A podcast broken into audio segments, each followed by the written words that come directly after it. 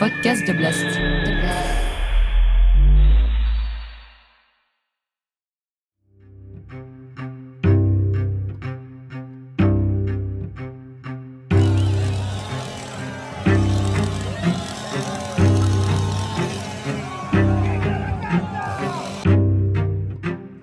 La leçon que j'en tire, c'est un, l'ordre, l'ordre, l'ordre.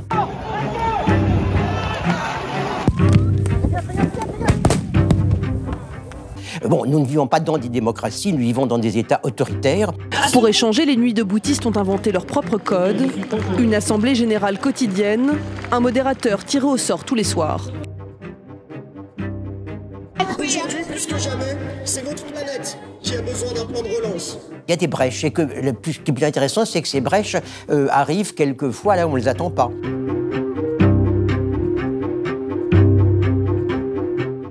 Bonjour Jacques Rancière. Bonjour. Merci infiniment euh, d'avoir accepté mon invitation. Alors Jacques Rancière, vous êtes un, un, auteur atypique de la pensée critique, un penseur incontournable de la question démocratique dont on va beaucoup parler euh, dans le cadre de cet entretien, et un des rares philosophes aussi articulés esthétique et politique. Alors, vous êtes aujourd'hui professeur honoraire à l'Université Paris 8, anciennement Université de Vincennes, où vous vous êtes familiarisé à la philosophie et à la politique auprès de Louis Althusser, qui, selon la formule consacrée, était le maître à penser de toute une génération d'intellectuels engagés, mais dont vous vous êtes émancipé pour forger vous-même une pensée singulière de l'émancipation.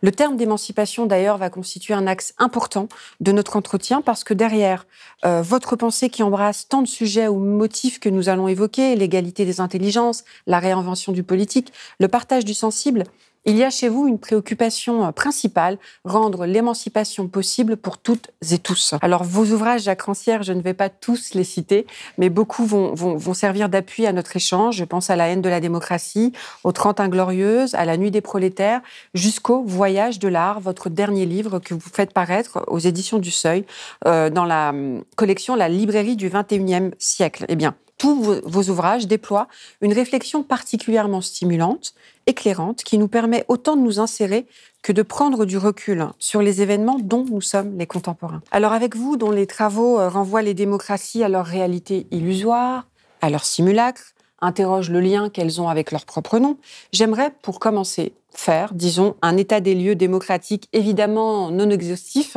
en partant de situations irréductibles les unes aux autres, mais qui disent sans doute quelque chose de l'époque. Alors, il y a la situation démocratique française, avec un gouvernement dont vous dénoncez de longue date le tournant autoritaire, accompagnant sa destruction acharnée des droits euh, sociaux, de la réforme des retraites jusqu'à plus récemment celle du RSA, autant que des mouvements de lutte sociale. Il y a celle d'Israël, avec à sa tête un gouvernement qui se prévaut de son statut de démocratie pour, en réponse aux atrocités, aux attaques commises par le Hamas le 7 octobre dernier, assortir le siège de la bande de Gaza de bombardements massifs de sa population, avec les conséquences humanitaires désastreuses que l'on sait. Enfin, celle de l'Argentine, qui vient de porter démocratiquement à sa tête une figure politique qui semble constituer la parfaite antithèse de l'esprit démocratique, ou pour le dire autrement, qui pourrait être la synthèse de ce que vous dénonciez dans la haine de la démocratie. Alors Jacques Rancière, qu'est-ce que cette scène dit de notre époque? Ou plus simplement, pour reprendre le titre d'un de vos livres, hein, en quel temps vivons-nous? Disons que bon, nous sommes euh, dans un, un temps euh, qui est marqué par bon, la dictature. Euh, la dictature du capital, bon, c'est-à-dire qu'on n'a pas eu la fameuse dictature du prolétariat, mais en revanche, on a, disons, on peut le dire, la dictature du capital, c'est-à-dire qu'on vit dans un monde euh, qui est organi organisé, on peut dire, dans un quasiment totalité finalement par la, par la loi du profit. Ce qui caractérise, euh, bon, je pense notre époque, et ce qu'on a à mon avis très très très mal nommé du nom euh, du nom équivoque de néolibéralisme, euh, c'est ça. C'est finalement que toutes les formes de la vie doivent être soumises à la loi du profit. Alors il y a des gens qui pensent que la loi du profit, ça veut dire la loi du laisser aller, donc en même temps tout le monde est content, etc. Or non, d'une certaine façon, c'est le contraire. C'est-à-dire que cette cette dictature de la loi du profit s'accompagne d'un renforcement, on peut dire, de toutes, euh, de toutes les formes d'autorité. Et, et, et, on voit bien aujourd'hui, par exemple, si on prend les, le cas de, de, de l'Argentine, euh, bon, contrairement à ce que laissent entendre des notions ambiguës comme populisme, par exemple, bon, le nouveau président argentin est bon, vraiment, on peut dire, l'homme, l'homme du capital. Bon, il est là pour faire appliquer, disons, comme ça n'a encore jamais été euh, dans ce pays, euh, la pure, euh, disons, la pure dictature du capital. Bon, alors bon, il y a des, disons, des formes aussi de bon d'autorité qui sont plus ou moins décrochées par rapport à ça. Bon, il est bien, vous, citez le cas d'Israël, qui est évidemment un cas tout à fait particulier, parce que ce qui est en jeu, effectivement, ce n'est pas d'imposer la loi du capital aux Palestiniens, mais c'est en revanche, bon, bah, malgré tout, bah, de poursuivre ce qui est un processus qui est depuis longtemps en cours, à savoir, bon, bah, la colonisation, la colonisation du en fait, de la terre palestinienne, dont la négation de l'existence même du peuple palestinien.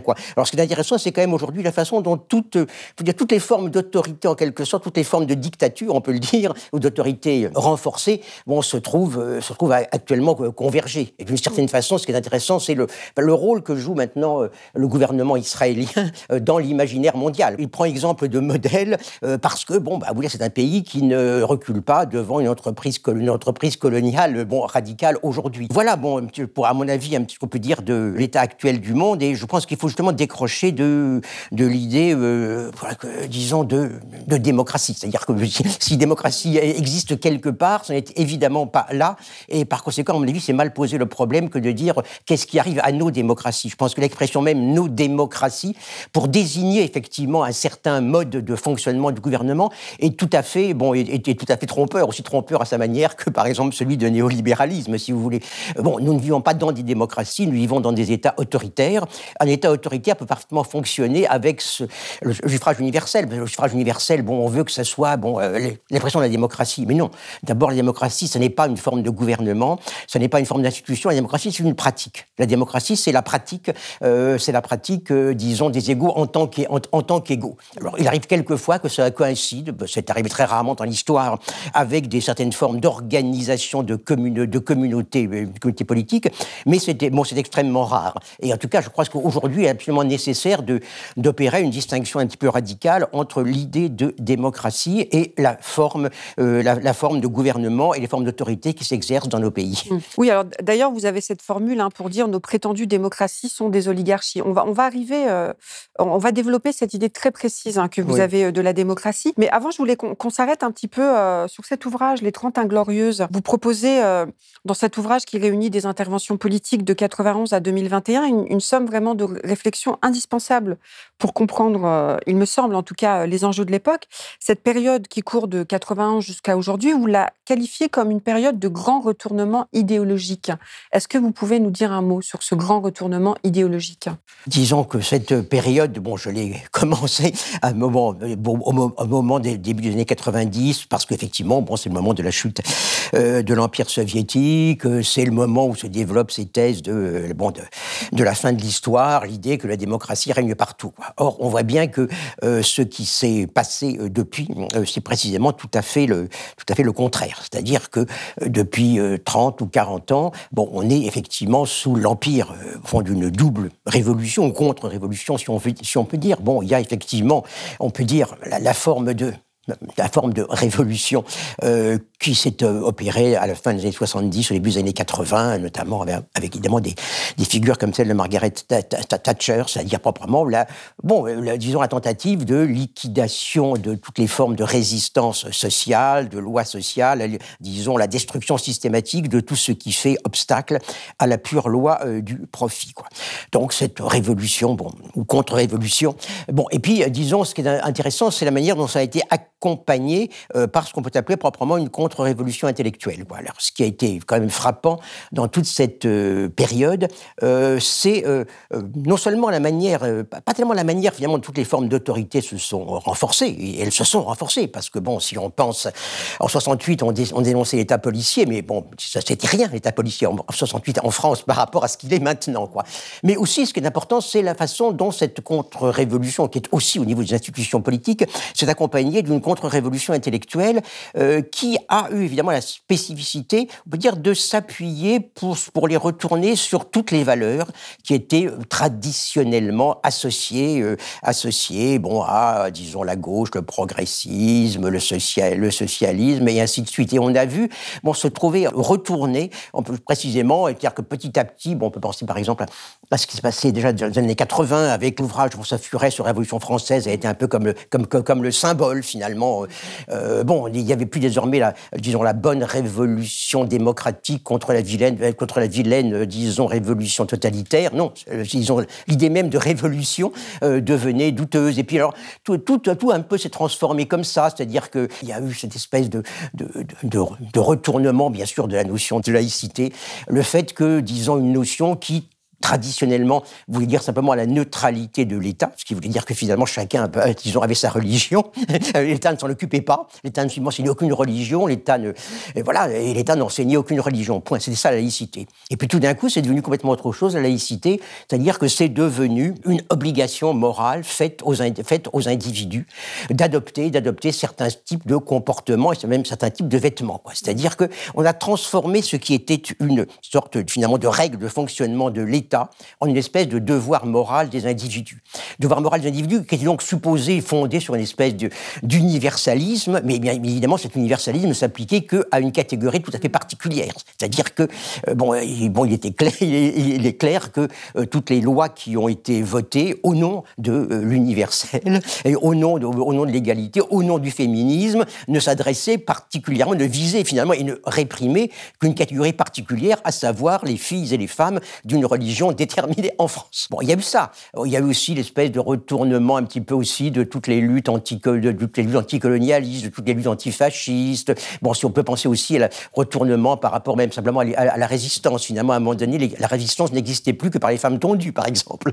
Et, est-ce que vous inscrivez dans ce sillage la lutte contre l'antisémitisme, par exemple? Qu'est-ce que, par rapport à la marche qu'il y a eu euh, bon, pour la République et contre l'antisémitisme, qui a achevé, on va dire, la normalisation euh, oui, du Rassemblement national je pense que c'est, Je pense que c'est tout à fait clair. C'est-à-dire que cette idée de, enfin, cette idée de république, si vous voulez, qui a été au départ donc une espèce de condensé des valeurs progressistes de gauche, etc., a été complètement retournée. C'est-à-dire que l'idéal républicain est devenu proprement, on peut dire, bah, l'idéologie officielle, l'idéologie officielle actuelle en France. C'est-à-dire, ce, au fond, cette cette idéologie qui a été forgée par des gens euh, bon, qui, venaient de, qui venaient de la gauche, qui continuent à se réclamer de, disons, de valeurs de la gauche, et proprement l'idéologie qui a permis, là, euh, au fond, une sorte d'hégémonie culturel, euh, regroupant la droite et l'extrême droite, et disons tirant, on peut dire, euh, le, disons une, très large partie de l'ancienne gauche, bon, à sa suite, quoi.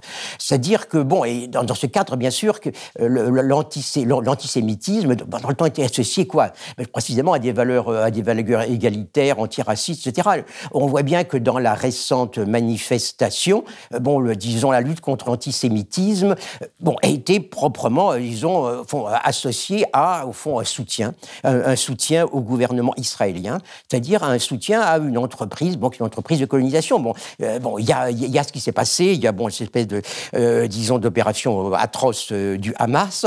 Bon, ça, bon, ça, c'est une chose qui, qui qui compte dans la situation. Maintenant, ça s'inscrit dans une situation où on peut dire que euh, depuis, il y a un État qui, depuis des dizaines et des dizaines d'années, systématiquement entreprend, euh, disons, d'annexer, euh, d'annexer bon, un territoire qui ne appartient pas et de, de, de marginaliser bon, les populations qui vivent sur ce territoire. Alors, vous vous analysez très précisément dans ce livre les causes de la dérive par lesquelles les thèses de l'extrême droite ont contaminé l'ensemble de la classe politique. Et vous dites, contre toutes les idées le racisme est une, passion d'en haut. On parle beaucoup de racisme populaire, euh, mais vous dites non, c'est vraiment quelque chose qui contamine d'une certaine manière. Euh, l'intelligentsia euh, qui se revendique, comme vous venez de le dire, d'une intelligentsia de gauche, laïque, et la classe politique dans son ensemble. On voit bien que y a, euh, la manière dont a fonctionné finalement le ralliement euh, bon, progressif de l'opinion dite libérale, républicaine, mmh. démocratique aux idées de l'extrême droite. C'est-à-dire que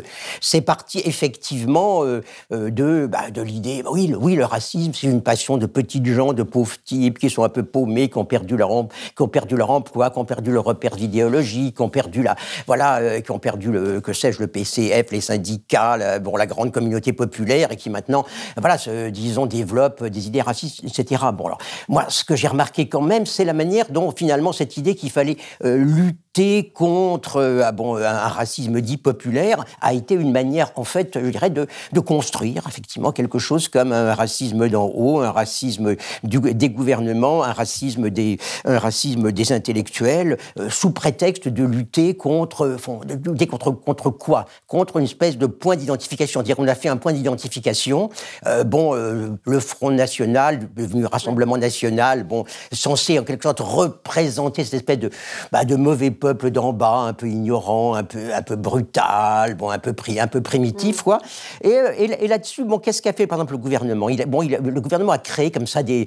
Euh, bon, disons, a, fait adopter toute une série de, de, lois. Alors ces lois, je veux dire, le, disons, l'argument, euh, c'était, bon, comme on va faire des lois pour limiter l'immigration, comme ça, bon, on, enlèvera au racisme, c'est, disons, c'est, quelque sorte, ces prétextes, etc.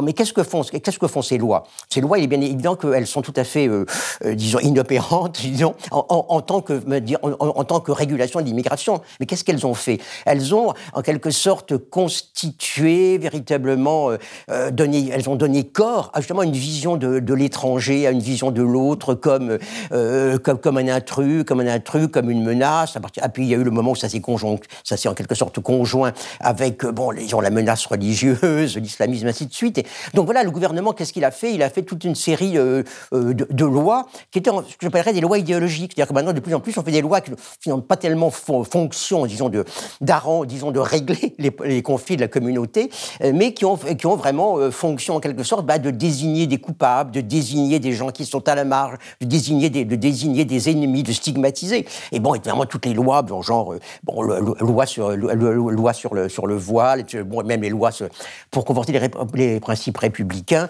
Voilà, ce sont d'abord des lois idéologiques, c'est-à-dire qui renforcent en quelque sorte la vision d'une partie de la population euh, comme, au fond, des gens qui sont à éliminer ou en tout cas qui sont, euh, disons, euh, bon, effectivement, à tenir, à, tenir à, l'écart. Voilà, bon, il y a eu ce, rôle des gouvernements sous prétexte de lutter contre le racisme. Il y a eu ce rôle, bien sûr, ce rôle de toute une partie de cette intelligentsia dite républicaine qui, dit, qui bon, évidemment, disons, a, pris pour principe, voilà, on défend l'universalisme contre le communautarisme. Et bon, et à partir de là, bon, il y a eu effectivement cette mobilisation dont on a déjà parlé tout à l'heure, de toute une fraction de, de l'intelligentsia qui peut petit à petit, comme ça, au fond, à, dériver, à, dériver. C'est-à-dire que ce qui au départ était, bon, par exemple, on pense au problème de l'enseignement, euh, l'émancipation par le savoir, euh, bon, est devenu tout à fait autre chose, à savoir la règle, à savoir la règle, au fond, d'un certain type d'État, d'un certain type de société qu'il faut imposer, faut imposer à tout le monde. Vous responsabilisez euh, effectivement les, intellectuels dans ce contexte. pour ce qui concerne la, la classe politique, vous dites cette formule, ils opposent un racisme propre à un racisme supposé euh, sale de l'extrême droite tel que vous venez de le définir. Euh, j'aimerais qu'on essaye de, comprendre aussi comment ce grand retournement euh, tel que vous le définissez affecte aussi l'histoire de l'émancipation en France. avant cela, peut-être un petit détour par ce qui est en train de se passer en ce moment dans ce contexte-là. Comment vous, vous comprenez, comment vous analysez les mouvements dits d'ultra-droite qui semblent être en pleine expansion, en tout cas qui passent à une forme d'action violente dans les rues de Lyon et de Navarre euh, j'ai envie de dire. Dans ce tableau-là, comment vous l'analysez vous je ne connais pas bien, si vous voulez, les groupes en question, leur fonctionnement. Par conséquent, je n'ai pas grand-chose à en dire en particulier. Mais je veux dire que bon, il y a une espèce de disons, de possibilisation, si vous voulez, qui a été effectivement euh, créée et par les mesures des gouvernements et par, les, euh, par leurs décisions, par toute cette espèce de retournement, de retournement intellectuel. C'est-à-dire qu'il y a des choses qui étaient considérées en quelque sorte comme véritablement bon, interdites à une certaine époque. Bon, bon maintenant, maintenant, ce sont possibles. Et à partir du moment où, malgré tous les héritiers du pétinisme deviennent, euh, en quelque sorte, des champions de la lutte contre l'antisémitisme, on voit bien que, bah, que, tout est, que tout est possible et que par conséquent, bon, euh, disons, des fragments, euh, bon, peut-être peut-être pas, pas très important, si vous voulez, c'est ces types de, de groupes d'extrême droite traditionnels euh, ou, ou, néo-traditionnalistes.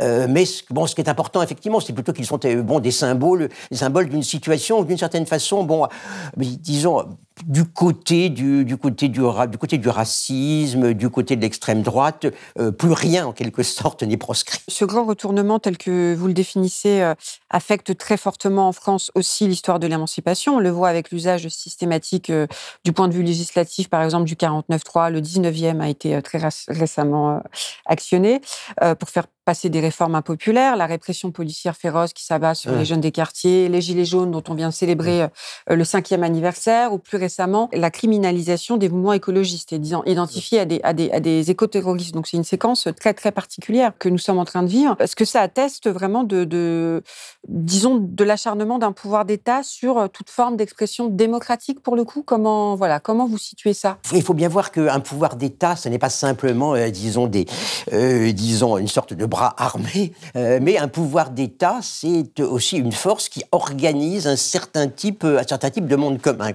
Un certain type de monde commun où il y a finalement, en quelque sorte, bon, des, des, situations, des données objectives, des données objectives qui, bon, bien, bien sûr, font que ce que fait le gouvernement est la seule chose possible et raisonnable, et qui, du même coup, du même coup, effectivement, tendent à marginaliser et finalement, on peut dire, à, à criminaliser tout ce qui n'entre pas dans, ce jeu-là. Bon, si on prend par exemple même, la, même si vous voulez, la question des, grèves avec séquestration, quoi. Bon, c'était, une donnée en quelque sorte de la situation il y a, il y a 50 ans, quoi. Euh, bon, aujourd'hui, c'est une forme de terrorisme. Toute forme, toute forme, toute forme d'action en quelque sorte qui n'entre pas dans les cadres, dans les cadres légaux, et bon, devient, devient du terrorisme. Bon, la politique, on peut dire, a vécu quand même, dans, euh, disons, dans l'écart en quelque sorte entre légalité et légitimité. Et, pendant très très longtemps, au fond, je veux dire que nos gouvernements, euh, disons, étaient nos gouvernements, notre patronat, enfin toutes nos forces dirigeantes étaient obligés d'accepter en quelque sorte le fait que bah, leurs adversaires débordaient le cadre de la, de la légalité pour imposer ce qu'ils considéraient comme juste, quoi. Enfin, en tout cas pour le faire valoir. Or, il est bien évident que ça, c'est l'époque effectivement qui est, qui est finie. Euh, et désormais, ou bien on entre dans le strict cadre, disons, euh, euh, des lois, des lois fixé par l'État, puisque maintenant c'est quand même l'État qui fait, qui fait les lois et, même plus le Parlement. Que quoi. vous appelez l'ordre consensuel. Oui, disons, disons, tout ce qui effectivement déborde de cela, euh, bon, effectivement, devient, euh, devient criminel ou criminalisable, bien sûr. Même si vous constatez ce, que ce simulacre de démocratie finit par devenir une arme contre les mouvements réellement euh, émancipateurs, vous restez optimiste. Et j'aimerais bien qu'on dise un mot de cette possibilité d'interruption. Vous parlez d'interruption, les mouvements qui interrompent cet ordre dont vous venez de parler sont toujours là.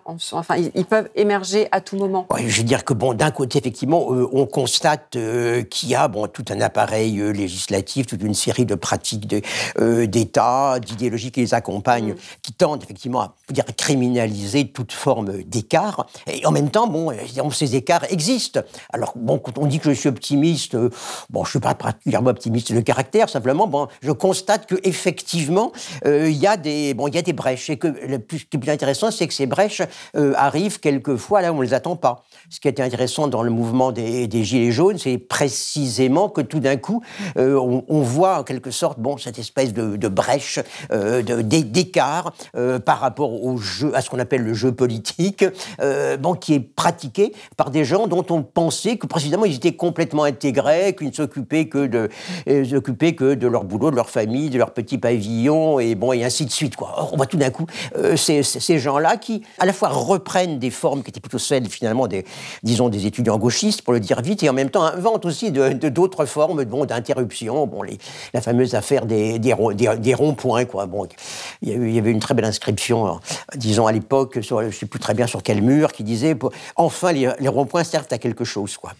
Sens, c'est ça la politique, c'est-à-dire qu'on fait, on fait servir euh, un espace, un espace, un lieu, et, bon, à autre chose que son, que son usage, euh, usage normal. Bon, à une époque, c'était plus, c'était plus traditionnel. Quoi. Bon, il y avait les grandes, il y avait les, il y avait les manifs, voilà, à jour, à jour fixe, préfecture de police prévenue, encadrement, etc., etc. Et puis, et puis il y a eu cette, cette époque où tout d'un coup, il y a eu d'autres occupations, effectivement, de l'espace de la circulation. Bon, ça a été les mouvements des places, ça a été les mouvements Occupy, ça a été les gilets jaunes, les gilets jaunes chez nous. Donc voilà, c'est-à-dire qu'il y a effectivement, euh, de, fait, euh, disons, des forces qui se créent et qui ne sont pas justement simplement les, bon, les, vieilles forces un peu essoufflées. Bon, les vieilles forces essoufflées, quelquefois, cherchent à récupérer ça, d'accord.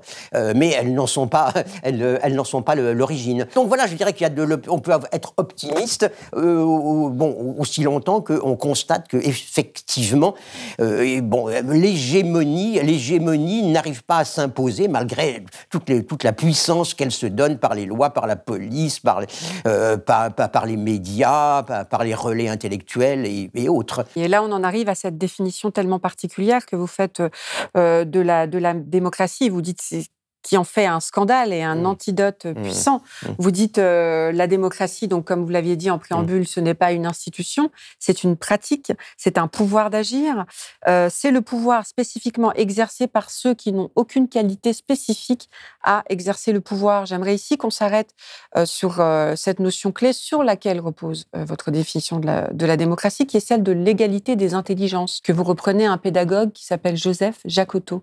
Est-ce que vous pouvez nous dire ce que vous entendez par là? Égalité des intelligences, euh, bon, ça n'est évidemment pas une, loi scientifique, euh, disons, qui serait fondée sur le fait que bah, on aurait mesuré, quoi, et puis qu'on aurait trouvé que bah, finalement tout ça est à peu près égal. Euh, précisément, disons, l'idée d'é- d'égalité des intelligences n'est pas l'idée d'une espèce de, de mesure, si vous voulez. Et bon, je crois que c'est une idée pour moi très importante. L'égalité n'est pas une mesure. L'égalité, finalement, est, à la fois une présupposition et, un, disons, un ensemble de pratiques pour vérifier cette présupposition. C'est-à-dire qu'on ne dit pas toutes les intelligences sont égales, on dit éventuellement j'ai eu, euh, j'ai eu l'occasion de constater une série de circonstances euh, dans lesquelles, effectivement, euh, bon, on a vu que les gens supposés incompétents, les gens supposés ne pas comprendre, comprenaient très bien et étaient parfaitement compétents. Donc voilà, et, et font l'égalité des intelligences, ça veut dire c'est une, une, une bon, une présupposition, il y a un pouvoir, il y a un pouvoir qui appartient à, qui appartient à tous qui appartient à tous précisément parce qu'il est le pouvoir des gens qui n'ont pas de capacité particulière. C'est ça au départ que ça veut dire la, démocratie. Bon, le, le démos, c'est pas le peuple, c'est pas la population. euh, Non, le, le démos, c'est proprement les gens qui sont rien, les gens qui sont rien, qui n'ont aucune, euh, qui n'ont aucune qualité particulière. Et, et bon, euh, disons traditionnellement, le pouvoir appartient aux gens qui ont une supériorité qui existe, voilà, et, qui, en quelque sorte se confirme dans l'exercice. Euh, non, euh, au départ, le démos, bah, disons, le pouvoir du démos, c'est le pouvoir des gens qui n'ont aucune qualité pour exercer le pouvoir. Simplement, il faut bien voir que ce pouvoir, ça n'est pas justement simplement le pouvoir au sens où on l'entend, à savoir le pouvoir d'État, l'autorité. Non, euh, euh, disons, il y, y y a au départ, en quelque sorte, cette espèce, au fond, d'idée que enfin, l'égalité est une puissance de construire un certain type de monde commun. Quoi. Et donc, égalité, inégalité, encore une fois, c'est pas des mesures. Il y a un monde euh, commun, bon, qui existe, bon, comme par exemple celui que gouverne, que gouverne Macron et ses ministres, quoi. Et euh, voilà, c'est un certain type de, un certain type de monde commun qui est fondé sur, bah, sur l'inégalité, sur le fait qu'il y a des gens qui comprennent et qui ne comprennent pas, qu'il y a euh, effectivement une nécessité objective, euh, la globalisation, l'évolution du monde, que sais-je. Il y a des gens qui, comprennent et bon, de toute façon, il y a qu'une seule chose à faire et, bon, il faut qu'ils la fassent. Il faut qu'ils la fassent et par conséquent, effectivement, il faut tout, obstacle soit, soit évité. Bon, le principe du 49.3, c'est- bien ça. C'est-à-dire que les gens sont incompétents, donc puisqu'ils sont incompétents, il faut absolument les empêcher d'agir. Bon, effectivement, le, euh, la, démocratie est fondée sur, sur l'idée inverse, à savoir qu'il existe une compétence qui appartient à tous. Bon, ça ne veut pas dire que euh, qu'on considère que tous les gens sont géniaux, ça n'a rien à voir avec ça. hein. Euh, ça, veut dire simplement, au fond, il y a la possibilité, et bon, ça, se vérifie de diverses manières, euh, d'un monde, monde commun euh, qui est fondé sur l'idée qu'il n'y a pas de supériorité de capacité qui appartiennent à, un groupe, à un groupe particulier. Alors voilà, c'est ça fond- fondamentalement, je crois, l'idée de, de Jacques Otto, euh, telle, que, telle que je la comprends. Ça veut dire que, l'égalité n'est pas un point d'arrivée, mais bel et bien un point de départ. Oui, c'est absolument. de ça. Oui, c'est absolument essentiel, effectivement, puisque, disons, la pensée de Jacques Otto euh, s'est construite, on peut dire, comme une espèce de critique bon, du euh, fond de l'idéologie progressiste. L'idéologie progressiste, bon, bah, c'est l'idée que bah, les gens ils partent d'en bas, quoi. Ils partent d'en bas, et pour qu'ils arrivent euh, à notre niveau, bah, il va falloir drôlement, drôle- drôlement trimer, quoi. Et voilà, donc voilà, on les guide, on les guide, et petit à petit deviennent égaux à, à nous. Bon, c'est ce que fait le, c'est ce que fait le bon prof. Bon, il explique à à l'ignorant, qui sans ça pourrait pas comprendre. Et puis l'ignorant est censé être un jour bah, l'égal de son maître. On sait très bien que non, il sera jamais l'égal de, son maître. C'est-à-dire que même quand il sera même, même quand il passera sa thèse, de toute façon, il sera quand même pas, il sera pas encore l'égal des gens qui, forment le jury, quoi. Bah, bon, mais non, voilà, il y a, ça, il y a, cette espèce, il y a cette logique là, quoi. Et puis euh, voilà, encore une fois, l'inégalité n'est pas, euh, l'égalité est un monde, et c'est le monde dans lequel nous vivons normalement, quoi.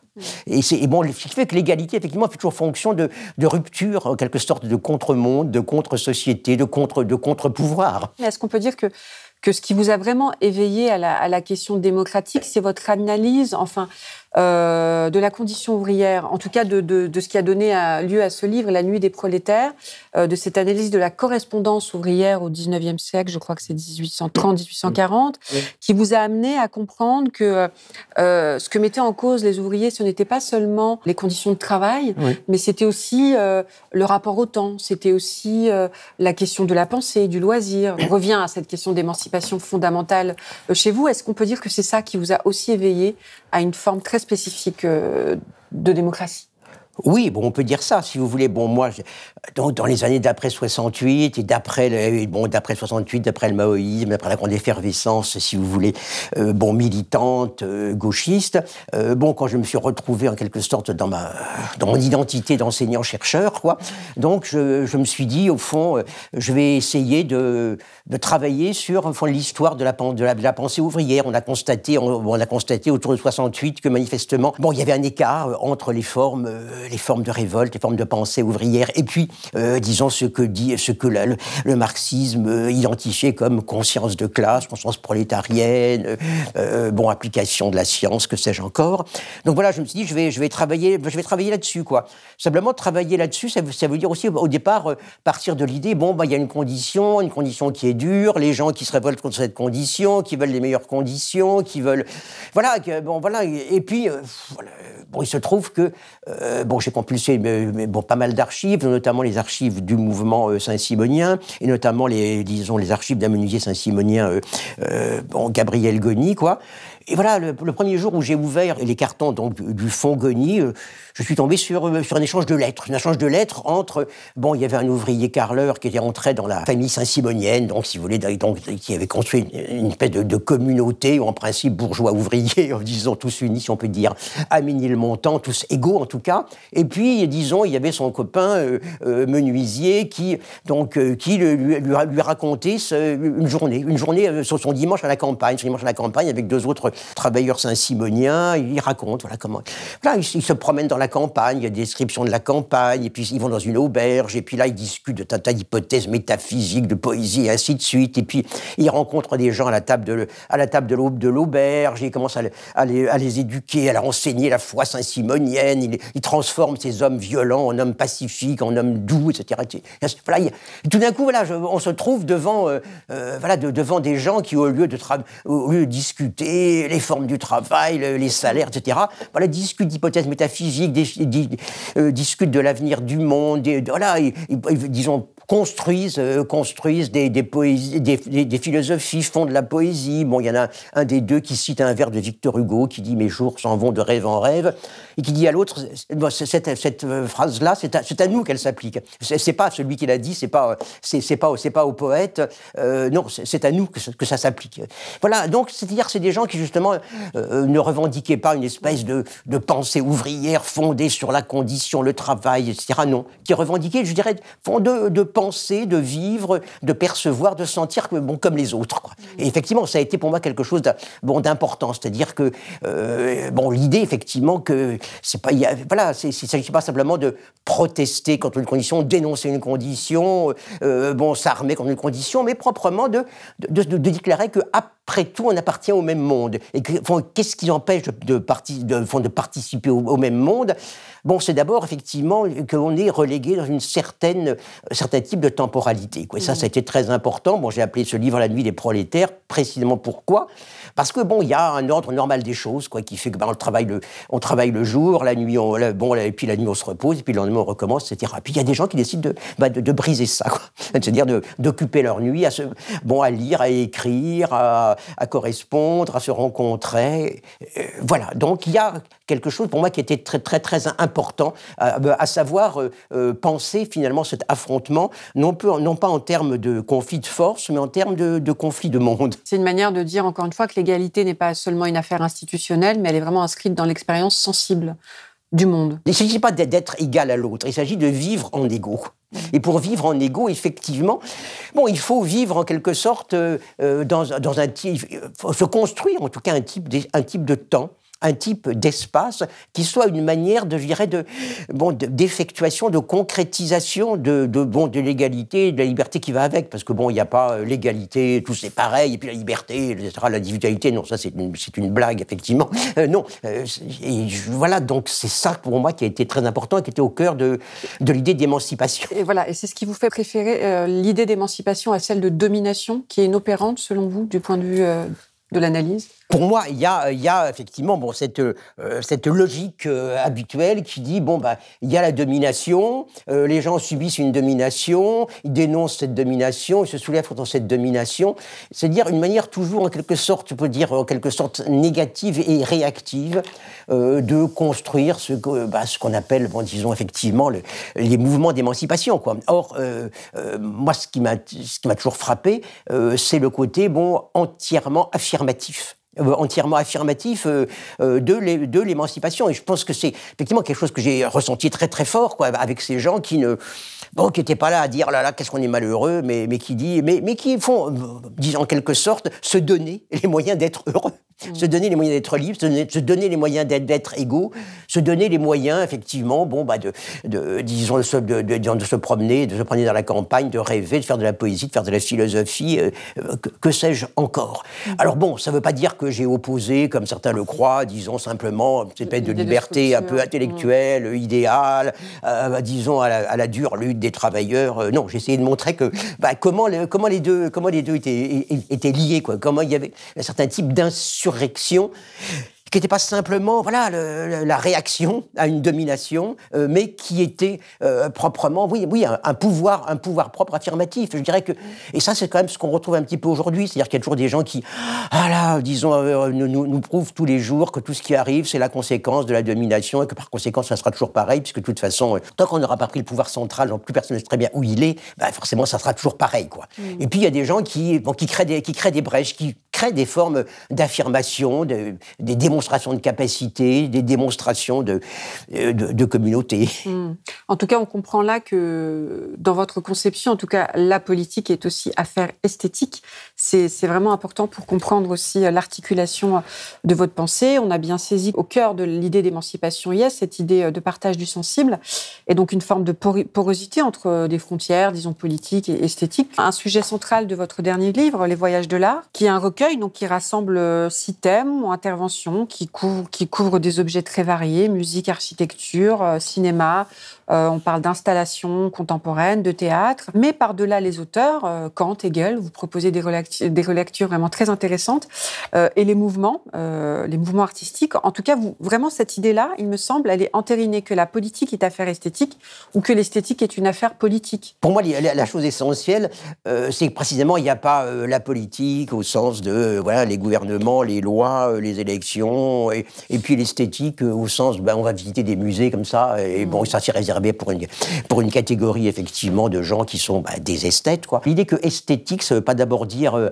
la contemplation du beau, quoi, que esthétique, ça veut dire ce qui touche au, ce qui touche au, sensible, c'est-à-dire ce qui, ce qui finalement définit une certaine manière d'exister, euh, bah, d'exister effectivement dans un, dans un monde, dans un monde commun qui est, qui est éprouvé et éprouvé et éprouvé tous les jours. Donc, si vous voulez, euh, ce, qui, ce que je cherche, je cherche à dire, c'est que quand je dis que la politique est une affaire esthétique, ça ne veut pas dire que la politique est gouvernée par la beauté, mais ça veut dire que la, politique mm. concerne la manière dont on, fait communauté, dont on appartient à, un, monde, un monde sensible.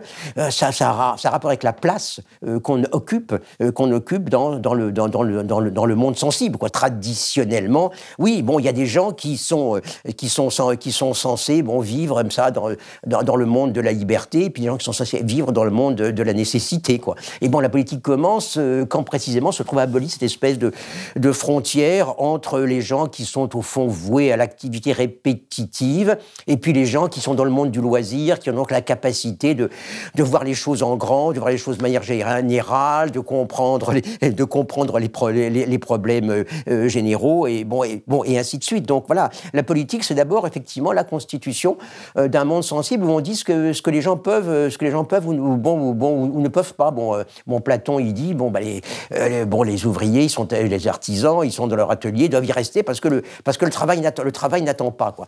Le travail n'attend pas. C'est évidemment une blague, parce que le, travail, très souvent, il attend, ou on, l'attend, on l'attend. Mais ça veut dire précisément, voilà, ils appartiennent à ce temps, et ils doivent agir en fonction de ce que ce temps autorise à un espace, et ils doivent agir par rapport à ce que cet espace autorise. Ça veut dire qu'ils doivent être dans, leur atelier, ça veut dire qu'ils ne doivent, pas, aller à l'Assemblée, pour, le, le, dire très vite.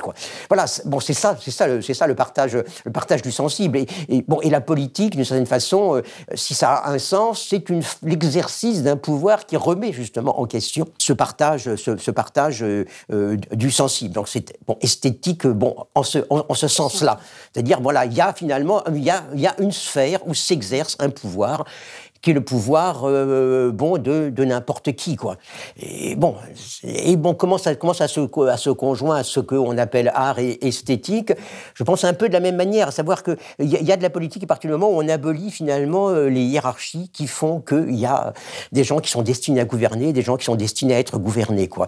Il y a il y a dire l'art existe comme une sphère on peut dire d'expérience partagée à partir du moment où on abolit aussi la distinction entre entre deux types d'art. Bon traditionnellement euh, depuis l'Antiquité, il y avait effectivement euh, deux types d'arts, les arts mécaniques et les arts libéraux. Les arts mécaniques, bon, bah, c'est ce que font les artisans, c'est-à-dire on fait des choses utiles, on fait des choses utiles, et puis on est payé pour ces choses utiles. Et puis les arts libéraux, c'était les arts qui étaient destinés un petit peu bah, au divertissement des gens qui justement n'étaient plus dans le monde de la, bah, de la nécessité, mais qui pouvaient jouir en quelque sorte de toutes les formes d'expérience sensible. Quoi. Voilà, donc dire politique et, art sont des notions qui, d'une certaine façon, telles qui fonctionnent, on peut dire en gros, euh, bah, depuis l'époque, euh, disons, des révolutions politiques et esthétiques, euh, qui désignent en quelque sorte une espèce une espèce de, capacité, de capacité qui appartient à tous. Bon, ce qui ne veut pas dire que, que tout le monde va militer, ce qui ne veut pas dire que tout le monde va, va s'extasier devant une, une œuvre d'art, mais ça veut dire que finalement, il y a un certain type d'expérience sensible qui, renvoie à une, à une capacité qui n'est pas une capacité spécifiée, mais qui est une capacité qui appartient en droit à tous. C'est-à-dire que l'art peut aussi offrir une forme de contre-pouvoir. C'est ce que vous êtes. Euh, C'est-à-dire, moi, encore une fois, il ne s'agit pas tellement de, il s'agit pas tellement d'art, si vous voulez, en tant qu'elle, mais en mm. tant, mais d'expérience, d'expérience esthétique. Mm. Et, bon, effectivement, bon, j'ai beaucoup euh, travaillé un petit peu sur l'espèce de, à la fois de contemporanéité et d'opposition entre deux types de révolutions. Bon, la révolution bah, politique française et puis cette révolution esthétique euh, qui se développe euh,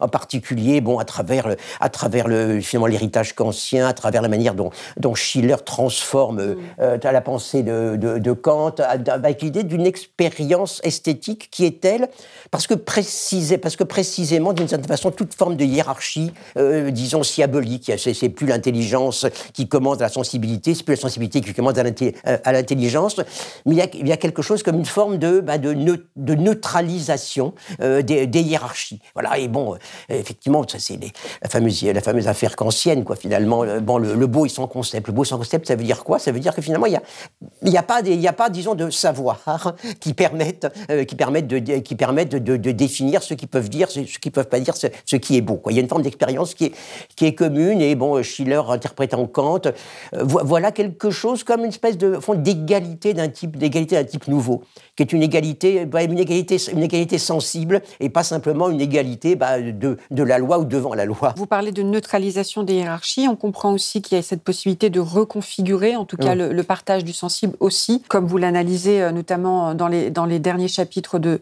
euh, de ce texte, de reconfigurer le partage du sensible en appelant de nouveaux corps, en donnant de nouvelles voix qui ne sont pas forcément visibles. Ce qui vous fait dire peut-être que la littérature a aussi un statut très particulier dans cette, dans cette idée de, de, reconfiguration euh, du sensible. Vous dites que la littérature bouleverse ce rapport du sensible. Qu'est-ce que vous entendez par bouleverse? Bon, il y a quelque chose qui se passe effectivement, bon, encore une fois, entre la fin du XVIIIe siècle et puis la, fin du XIXe, quoi. Euh, bon, qui est qui est l'abolition du système des du système des belles lettres, quoi. Bon, il y avait les belles lettres, il y avait les beaux arts, voilà, qui fixait à la fois, en même temps des normes, mais aussi qui fixait un partage en quelque sorte. C'est-à-dire que les beaux-arts, les belles lettres s'adressaient à un certain type de, public qui partageait, qui partageait certaines, certaines, certaines Et ce qui veut dire précisément qu'il y avait ce qui appartenait à l'art et ce qui n'y appartenait pas. Qu'est-ce qui se passe au 19e siècle, entre la fin du 18e, la fin du 19e C'est la manière dont se brouille la, frontière entre ce qui appartient à l'art et ce qui, et ce qui n'y appartient pas. C'est-à-dire que toute chose, toute chose peut, en quelque sorte, entrer dans le domaine de l'art. Et c'est bon, ce qui se passe aussi pour la littérature, c'est-à-dire que, bah, disons, dans le système des beaux-arts, il y a des sentiments, des sentiments qui ne peuvent appartenir qu'à des gens, que à des gens distingués. Et puis, euh, effectivement, le reste, bon, bah, c'est un petit peu, c'est voilà, c'est les soubrettes, c'est les soubrettes, c'est les domestiques. Les... Euh, et puis, voilà, au, et puis au 19e siècle, qu'est-ce que qu'est-ce qu'on on voit apparaître, effectivement, avec, notamment, bon, disons, la, disons, au fond, la manière dont le, dont le roman devient quelque chose de privilégié euh, par rapport à l'ancienne, finalement, l'ancienne hiérarchie qui mettait en haut bah, la, tragédie et puis l'épopée, quoi. Bon, la tragédie et l'épopée, malgré tout le temps, un petit peu assez effacé dans cette forme nouvelle qui est le roman. Qu'est-ce que c'est que le roman? Le roman, finalement, c'est le type de, de fiction où tout peut arriver où tout peut arriver, pas simplement au sens n'importe quelle catastrophe peut vous tomber dessus, non, au sens que n'importe quel type d'individu peut éprouver n'importe quel type de sentiment. Et bon, ça, bien sûr, c'est l'effet, euh, c'est l'effet Madame Bovary, quoi. Mmh. Euh, c'est l'effet Madame Bovary, et, bon, effectivement, les premiers critiques euh, bourgeois, enfin les premiers critiques, disons en tout cas, bon, institution, disons qui représentent l'institution un petit peu, voilà, de la littérature. bon, bon, c'est frais, c'est frais. Pourquoi? Parce qu'ils disent, bah, il n'y a, a plus hiérarchie, il n'y a plus de hiérarchie. Qu'est-ce que c'est que c'est Qu'est-ce que c'est que cet écrivain? Tout est, aussi, tout, est aussi important. Des, histoires, disons, tous les objets quotidiens sont importants. Les, les tous les, gens vulgaires sont importants. Dans le temps, la littérature, bah, voilà, disons, avait son, avait son monde, son monde à, son monde à elle. C'est-à-dire, il y avait, bon, voilà, bon, ça, ça concernait que des gens distingués. Euh, ce texte, effectivement, d'un critique réactionnaire sur Madame Bovary qui dit, bon, c'est la démocratie en littérature. Bon, dans le temps, euh, disons, les, voilà, les, les, gens, les, gens distingués, bon, ils voyaient le peuple juste à travers la fenêtre de leur palais ou le bout de la fenêtre de leur carrosse, et puis voilà, quoi. Et maintenant, tout ça, tout ça débat, déboule en quelque sorte euh, sur le devant de la scène, et voilà, il y a, cette, euh, y a cette femme, cette femme du peuple, cette fille, cette fille de, de, de agriculteur, qui décide comme ça de vivre une vie d'art, d'idéal, de passion, etc. Et, bon, et ça c'est quelque chose bien sûr qui va, euh, qui, a, un rôle, euh, je pense très très important. C'est-à-dire c'est un, bon, c'est intéressant parce qu'encore une fois c'est une démocratie, je veux dire qui est celle de la littérature elle-même et, pas et, pas celle de et pas celle de l'écrivain. Quoi, ce que mm. j'ai toujours essayé de dire, c'est-à-dire que la question n'est pas celle des intentions euh, démocratiques ou, pas démocratiques des artistes, des écrivains. La question des ce qui ce qui ce qui font en quelque sorte finalement. Et bon, ce fait Flaubert, qui n'a absolument rien d'un démocrate, effectivement, c'est tout d'un coup, bon, en fond, l'équivalent de ce qui se passe un peu à la même époque avec l'Association internationale des travailleurs quelques années après. C'est-à-dire, bah, il y a des ouvriers qui décident qu'après tout, ils peuvent s'occuper euh, des affaires de la communauté. Et puis, il y, y, a une fille de paysan qui décide qu'après tout, elle peut avoir les, les passions, les idéaux et, voilà, et, les, formes de, les formes de vie des, des grandes dames. Quoi. Et voilà, il y a quelque chose, donc, je crois, qui est très, très important. Encore une fois, justement, qui n'est pas ce qu'on a un petit peu vu euh, souvent, à savoir l'engagement de l'artiste, l'artiste comme ça qui se sert de mm. personnages pour, pour imposer bah, des idées justement républicaine, démocratique, socialiste et ainsi de suite. Alors c'est pas comme ça que ça, c'est pas comme ça que ça fonctionne. Ça fonctionne par le fait que se crée en quelque sorte précisément euh, à travers la littérature, éventuellement à travers un certain nombre de formes d'art. On peut penser au rôle qu'a eu le cinéma euh, plus tard, par, par, exemple, quoi.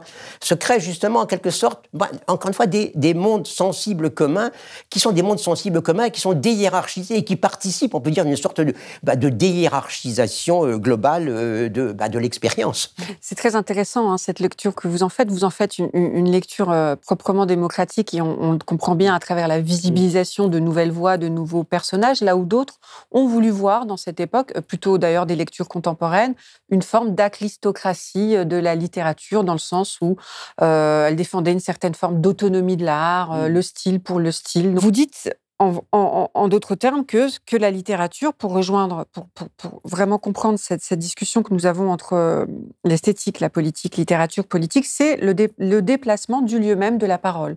C'est ça que ça apporte. C'est vraiment euh, euh, la parole de choses muettes qui prennent naissance dans l'œuvre littéraire.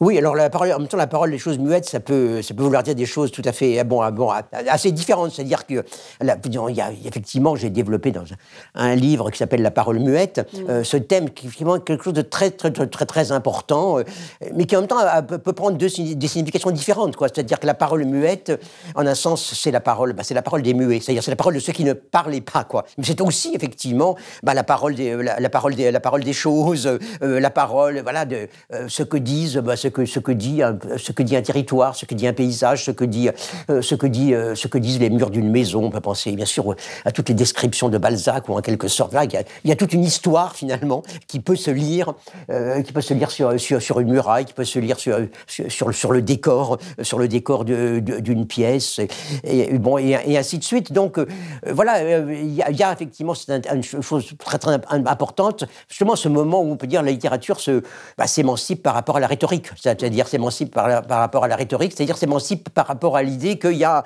en quelque sorte un locuteur, euh, un locuteur autorisé qui va employer, disons, les formes également autorisées. Non, euh, il y, a, tout un coup un moment de, on peut dire, d'émergence d'un tout parle, d'un tout parle, un tout parle et d'un tous parle. Et, et fond, quelquefois, ça peut être une espèce de, euh, il peut y avoir une tension entre le tout parle et le tous parle, quoi. C'est-à-dire que bon, si on prend Les Misérables de Victor Hugo, bon, ben, il y a les révolutionnaires sur les barricades, quoi, bon, qui, qui déploient les grands thèmes de la rhétorique républicaine, quoi.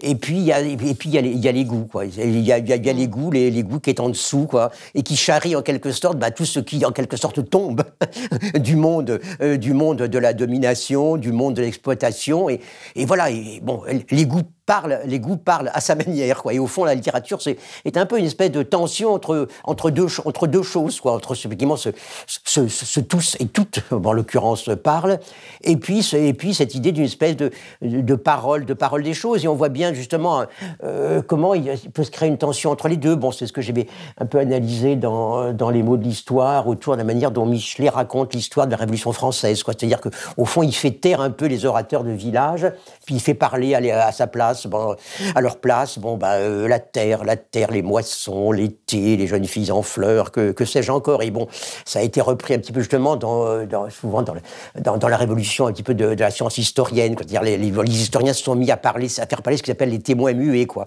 Et éventuellement euh, aussi, bah, au détriment, disons, des gens qui parlent effectivement, quoi. Est-ce que cette analyse que vous faites, en tout cas cette lecture que vous proposez d'abolition des frontières, de porosité en tout cas entre ces différents domaines, c'est aussi, ça, vous, ça permet de votre point de vue, de répondre euh, à cette question éthique de la littérature? Je pense vraiment euh, à cette question de la honte, qu'on a pu résumer la honte de la littérature pour résumer cette idée sartrienne de qu'est-ce que la littérature dans un monde qui a faim? Est-ce que précisément, c'est une proposition aussi de dépassement ou de réponse à cette question éthique finalement, de dire mais c'est une question politique, la littérature? Oui, non, bien sûr. C'est-à-dire que, bon, comme on sait, les gens n'ont pas simplement faim, faim de pain, faim de pain. Bon, ça, c'est une, c'est une vieille affaire que je ne vais pas traiter, disons, à partir de la référence religieuse, quoi. Mais, mais c'est, c'est, important. Bon, c'est-à-dire que les gens euh, bon, ont faim de vivre dans un autre type, dans un autre type euh, de monde, quoi. Alors, effectivement, il y a des gens qui, qui prennent des airs très, très, très graves et qui vous disent les gens ont faim. Alors, vous n'avez pas fait faire toutes vos, toutes vos, histoires un peu esthétiques, littéraires, euh, élitistes et ainsi de suite. Bon, c'est à quel point le concept d'élitisme peut fonctionner comme une espèce hein, vraiment de, police, quoi.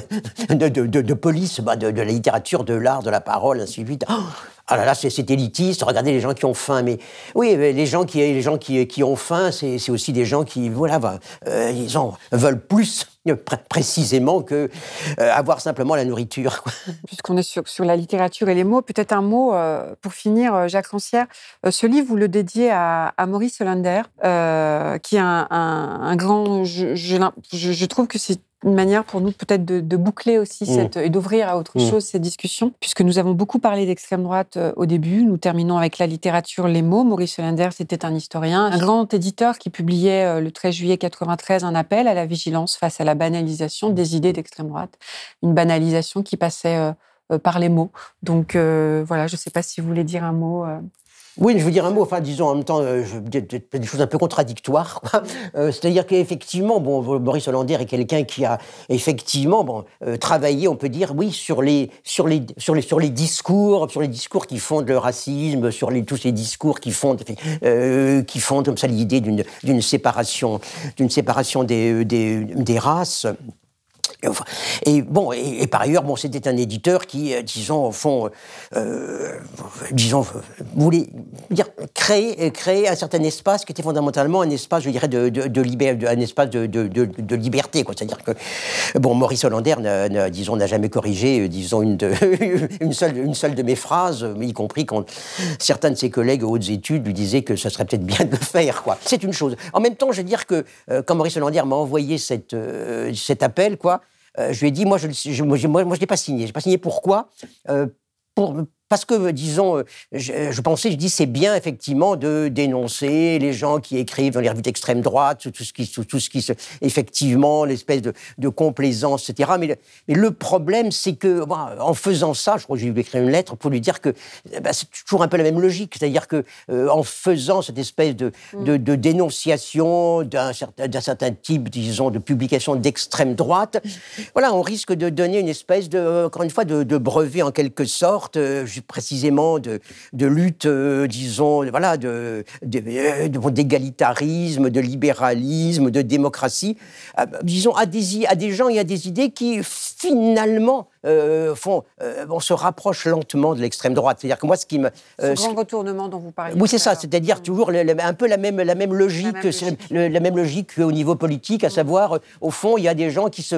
il, y a des, il y a des gouvernements, il y a des hommes politiques, il y a aussi des, des intellectuels, en quelque sorte, qui se trouvent légitimés par l'administration de l'extrême droite et dont, en fait, qui dérivent eux-mêmes très, très lentement, très, très, très lentement vers les idées. Parce que ce qui est important, encore une fois, c'est pas... finalement, c'est pas, bien sûr, pour, pour les gens, il y, a, que ça qui compte, à savoir le, poids, le poids électoral euh, de l'extrême droite. Et, pour moi, ce, qui, ce, ce que j'ai toujours essayé de, euh, de dire, euh, le plus important, c'est pas, c'est pas leur poids électoral. Le plus important, c'est que pratiquement tout le monde maintenant tente à penser, que, tente à penser comme eux, comme eux ou comme elles. Et, bon, et ça, voilà, j'avais écrit y, a, il y, a, 25 ans un petit texte qui s'appelait Cette règle pour le développement des idées racistes en France, quoi qui était un peu sur ce thème-là, à savoir euh, font tout ce que vous faites, euh, tout ce que vous faites pour euh, tout, pour en fait voilà pour dénoncer le racisme en réalité lui donne de la visibilité, lui donne de l'importance et le renforce quoi. Bon voilà alors bon ça pour dire un petit peu le, différent que j'avais eu à l'époque pour avec Maurice Hollander. Bon mais disons sur le fond bien sûr d'une amitié et d'une estime très très très très profonde pour le travail de Maurice Hollander à la fois comme comme intellectuel et, disons comme, comme, comme éditeur. Mmh. Merci infiniment Jacques Rancière pour cet entretien riche et instructif. Merci, à vous.